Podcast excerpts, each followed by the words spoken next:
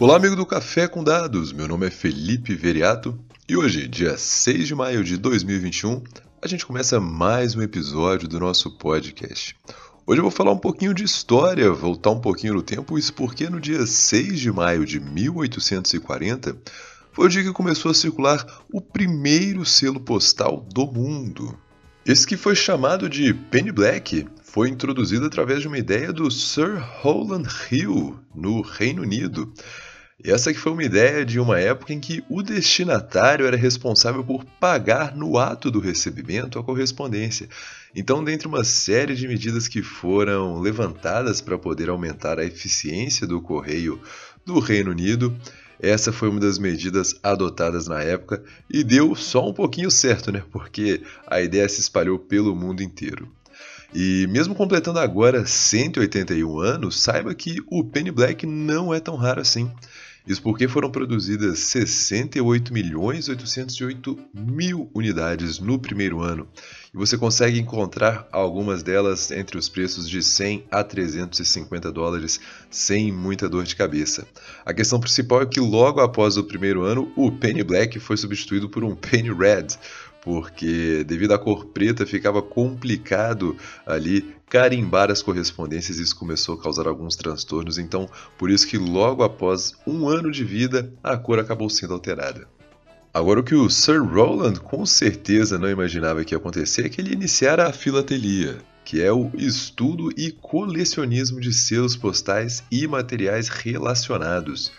Mesmo que um pouco em desuso hoje em dia, muito provavelmente você conhece ou conheceu alguém que já colecionou selos em algum momento da vida. E por que, que isso é tão forte, especialmente aqui no Brasil? Caso você não saiba, o Brasil, logo depois do Reino Unido, foi o segundo país a adotar o selo postal. Isso com o chamado Olho de Boi, que foi lançado em 1843. Foram três tiragens na época que produziram um total de 2,2 milhões de unidades.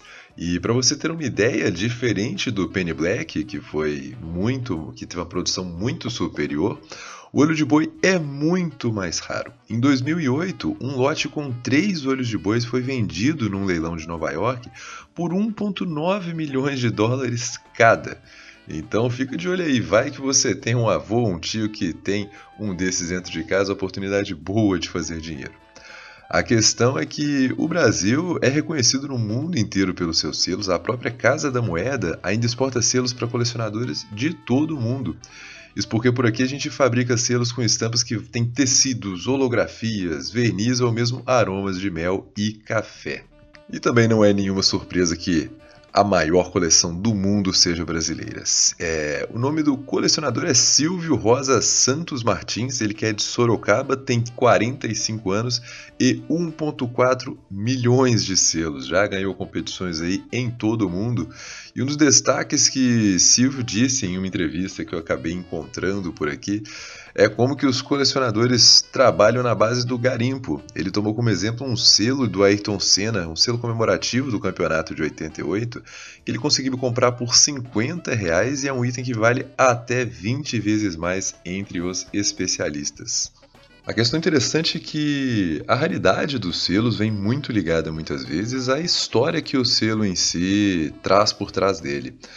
O selo mais caro do mundo, o One Cent Magenta de, da Guiana Britânica, a história dele é muito interessante. É, uma entrega de selos de Londres para a Guiana Britânica em 1856 acabou sendo adiada, de modo que esse selo foi criado em caráter de urgência e em número limitado, apenas para garantir a continuação do comércio e continuação na, e, e comunicação da ilha.